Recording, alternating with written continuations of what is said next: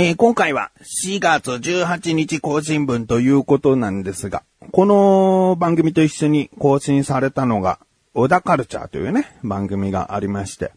で、まあ聞いてない人もいるかなと思うんですけれども、小高祐介とね、僕と二人で、えー日常にあることをですね、えー話していると。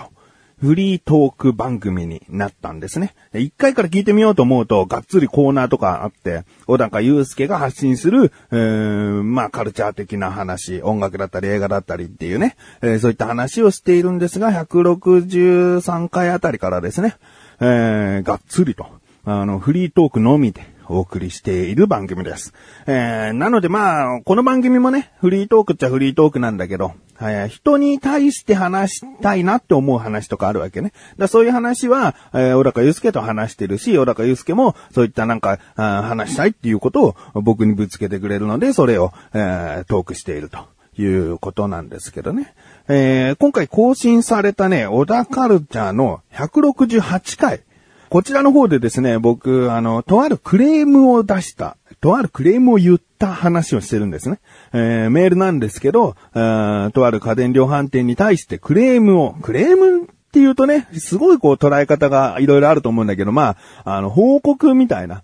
うーんまあ、実際小田カルチャーを聞いてみれば報告じゃないよ、その内容はって思うんだけど、うーん、あの、詳しくはちょっとその小田カルチャーをね、聞いていただけたらなと。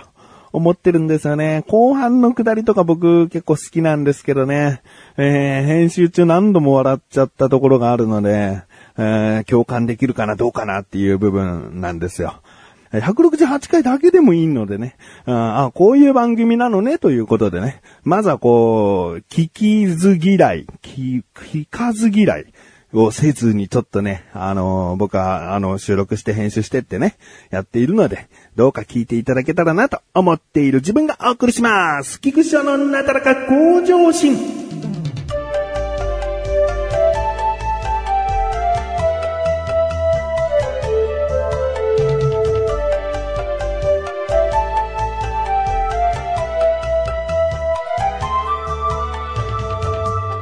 メールが届いております。なだらかネーム、全く花粉症の影響を受けないコーニーさんですね。ありがとうございます。本文、こんにちは、翔さん。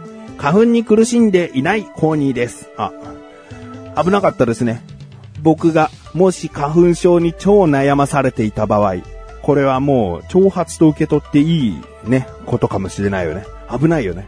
あーくる花粉症でだってもう本当にもう、もう外なんか絶対出たくないよっていうぐらい苦しんでた場合だよ、僕がね。あーもう、え？何何何？それをいちいち書く必要はあったかっていうところ多分ネチネチというところをですね、僕も花粉症に苦しんでいないのでね、えー、仲間じゃないかっていうね。うん花粉症に苦しんでいない人が苦しむ唯一のことは、うんこういう花粉症の時期にくしゃみとか、ちょっと目がかゆいなってなった時に、そう、花粉症じゃないっ花粉症の人に言われるっていうね。うん、いやいや、花粉症じゃないんだよ。うん、たまたまちょっとなんか目が、あの、かゆいだけで。いやいや、最初はそういうこと言うんだよ。来年になってもそうだったらもう花粉症だよ。もうこっからずっと花粉症の地獄待ってますよ、みたいな。なんかそういう言い方をね、してくる花粉症の人がいるんですよ。うん、でもね、あの、外出るとたまにくしゃみをする日があるんだけど、うん、今現在も鼻詰まってるわけでもないしね、こんな声だけどね、鼻詰まってるわけでもないし、うん、目がしょぼしょぼするとか、そういったこともないし、ということなので、僕もね、多分まだ花粉症になっていないんじゃないかなと。いうことで、コーニーさんお仲間ですね。えー、まあ本当にね、うん、僕が花粉症じゃなかったとしてもね、聞いてる誰かが花粉症だった場合ね、おめえ、おめえこそ、挑発してんじゃねえかってなっちゃうね。申し訳ないですね。うん、花粉症はね。でも僕花粉症以外にもちょっと苦しんでることとかあるんでね。うん、何でもかんでも花粉症を持っていれば、うん、悲劇の何かになれると思わないでほしい。僕はそれなりに持病を抱えてたりする。ちょっとマイナスな話になるな。命に関わるものじゃないけど。だって花粉症だって命にね、関わる、直接的に関わるもの、ものじゃないでしょ？うん、まあそういうものじゃない持病を僕は抱えている。うん、だから花粉症だけで、うん、決めてほしくないな。うん、あなたには花粉症があるかもしれないが、僕には、うんとあるものがあるっていうね。うん、そういったものですよ。もしかしたら僕の方が人生苦しんでるのかもしれないし、わからない。そこはわからない。うんただ一つ言えること。このメールで、公認さんは僕と仲間だということですね。続き、さて、前回の息子くんのお話に対しての感想です。あー息子がね、1000円を持って出かけていった。1000円なんて大金だ。小学校3年生の時だったんで、1000円なんて大金だっつってね。うん、でも話をよくよく聞いてみたらパン屋で友達とパンを一緒に買いたかったっていうね。あーそれを言ってくれれば別に1000円じゃなかったかもしれないけど500円も出してパン買ってきていいよって言ってたのにっていうね。どっちも切ない気持ちになった、悲しい気持ちになったという話ですね。えー続き、いや、どちらの気持ちもわかりますね。楽しく息子くんに遊んでほしい親の気持ちと、なんとなく言い出せない子供の気持ち。私に子供はいないですが、以前塾の講師のアルバイトをしていたので、子供に素直に正直に言ってほしい気持ちはわかりますね。子供の素直な気持ちを無下にする大人はいないんですけどね。うん。その一方で息子くんの気持ち。私は子供の頃、友達の家でご飯を食べたり泊まりに行ったことがありません。なんとなくそれをしたいと言うと怒られるような気がして言えなかったですね、笑い。翔さんはそんななんとなく親に言えなかったことありませんか？楽しいトークをお待ちしております。ありがとうございます。えー、そうなんですよね。まあ、あのね、僕はね、もちろん楽しんでほしい、楽しく遊んでほしいっていう気持ちなんですよね。でも子供の気持ちっていうのは、まあ、今回コーニーさんなんとなく言い出せない子供の気持ちと、あー書いてくださってるんですけれどもね、あの、そうなのかなと、もう一度ね、落ち着いた今の時期にですね、息子に聞いてみました。うんなんでパン屋さんに行くって、パンを友達と買いに行くってあの時言わなかったのって言ったらですね、パン屋の近くのスーパーの前で待ち合わせしてるからって言ったからって言ったんですね。うん、これは、あのー今日遊んできていい？いいよ。どこ行くの？あ、パン屋の近くのスーパーの前で待ち合わせ。あ、そう。って言っても息子はいつの間にかいなくなったんですね。で、これを言ったから、パン屋に行くだろうって思ってたらしい。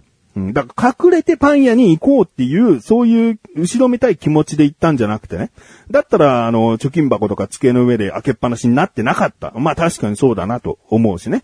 隠れたこそこそ行きたいんだったら貯金箱からこっそり抜いて元あった場所にちゃんと置いて出ていく方が、まあ、あの、こそこそしてるよね。だからこそこそした気持ちがない。うん、もうパン屋の近くのスーパーで待ち合わせっていうことを言ったからもうパンを買う、何かを買うっていうことを分かってもらえてるだろうと思ったらしいんですよね。だから今までにだからパン屋に行ってパンを買っているんならね、あ、パン屋また行くのかなって思うかもしれないけど、今まで一回もないから、そんなんじゃ伝わんないよと。うん、やっぱりちゃんと伝えるべきことは伝えないと損するよって話をね、もう一回ちょっと、あの、息子に対してしたんですけど、だから、あの、うちの場合はなんとなく言い出せないっていうね。えー、コーニーさんの文章をお借りすると、なんとなくそれをしたいと言うと怒られるようなっていう、そういう気持ちじゃなかったみたいなんですよね。うん、単純に、あのね、日頃からね、息子に注意していることなんだけど、説明が下手っていう。うん、伝えるところはちゃんと伝えなきゃ損するっていう話なんですよね。えー、まあまあまあ、ここはね、うん、子供の個性だったりするからね、何でもかんでも今日あったことを話すとかね、うん、要望、うん自分のしたいことを何でもかんでも口に出すとかね、そういうところがいいのかっつったらそうじゃないからね。まあ、だんだんだんだん大人になっていくから、うん、親に隠すこともあるだろうし、あえて言い出さないこともあるだろうし、っていうこともわかるんだけど、うん、今の時期だったら言わないと損する場合があるから、うん、ちゃんと言った方がいいよっていう教育をしてるんですけどね。うん。えー、で、コーニーさんは、うん、友達の家でご飯を食べたり泊まりに行ったことがない。それをしたいと言うと怒られるような気がしたと。うーん、僕はね、結構親同士がね、仲良くて、あ、じゃあうちに泊まってっちゃいなよ、みたいなパターンとかね。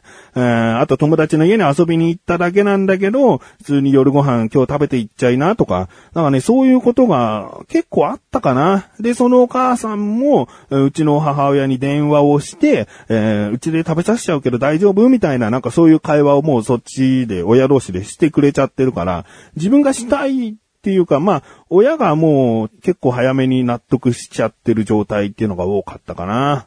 うん、でも、そういうことがないっていう人ももちろん、うん、いるでしょうね。うん、まあ、それがしたいと言ったら怒られる。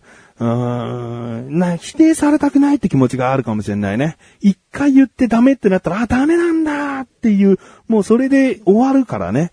えー、言わないで、なんとか我慢して抑えておけば、うーん、もしかしたら大丈夫なんだけど、僕は我慢をしているっていうところで、否定はされてないから。うん、だからそういうところで子供なりにこう維持してるところがあるのかもしれないね。うん。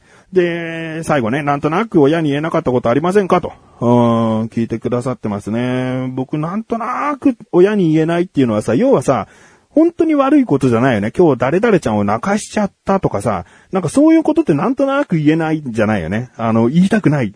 怒られるから言いたくないだよね。うん、あの、物を買ってきてって買い物頼まれたんだけど、お釣りで自分の好きなもの買っちゃったとかさ、なんかそういうことを黙って、それはもう後に怒られましたけど、親に。バレてね、すぐバレてね。だけど、うん、なんとなくじゃないよね。言ったら怒られるからこれ黙っとこうっていうことはすごい多いよね。子供の時は特にね。うん。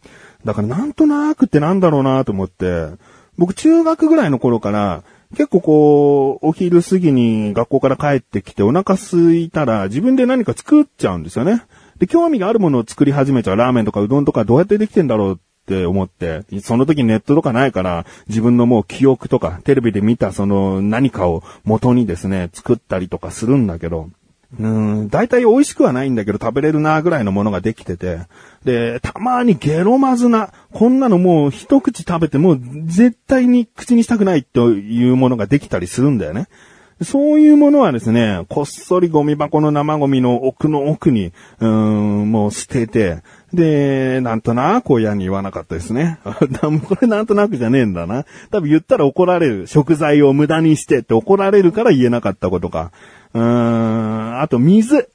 我が家はなんか、なんか水に厳しくてね、まあ我が家っていうか時代なのかもしれないね。部活とかそういったところで水ってあんまり飲ませてもらえなかったっていう、そういう時代ね。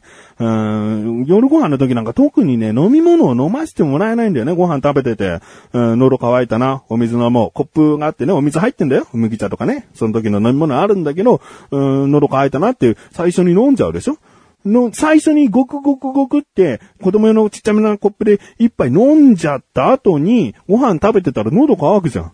だおかわりしたいんだよね。だけどダメ。ご飯全然減ってない。ダメ。うん、まあ水でね、お腹膨れちゃうからとかあるんだろうけどさ。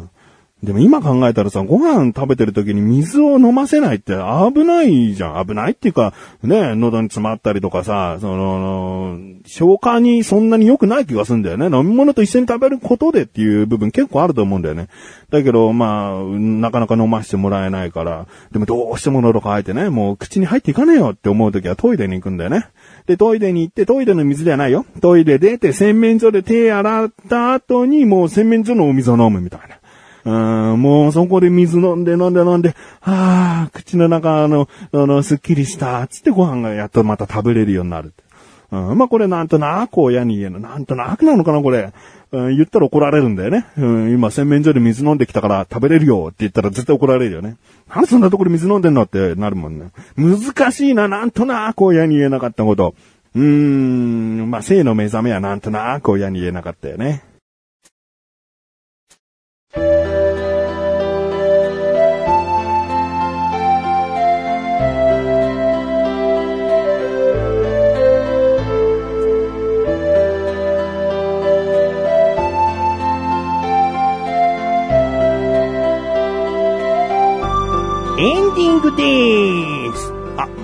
粉症の影響を受けない公認さん、メールありがとうございました。ということでお知らせです。このなだらかご女子が配信されたと同時に更新されました。先ほども言いました。小高菊池の小高カルチャー聞いてみてください。ちょっとね、宣伝というかさ、あのー、小高カルチャーも聞いてほしいっていう気持ちが今すごく強くて、えー、そういったようないやらしい話し方、いやらしい内容になってしまいました。えー、個人的にはとても好きな回になったので、えー、ぜひ聞いてみてください。お願いします。ということで、なだらか講座者は毎週水曜日更新です。それではまた次回お会いいた菊池翔でした。メガネたまーにでもあるよ。お疲れ様です。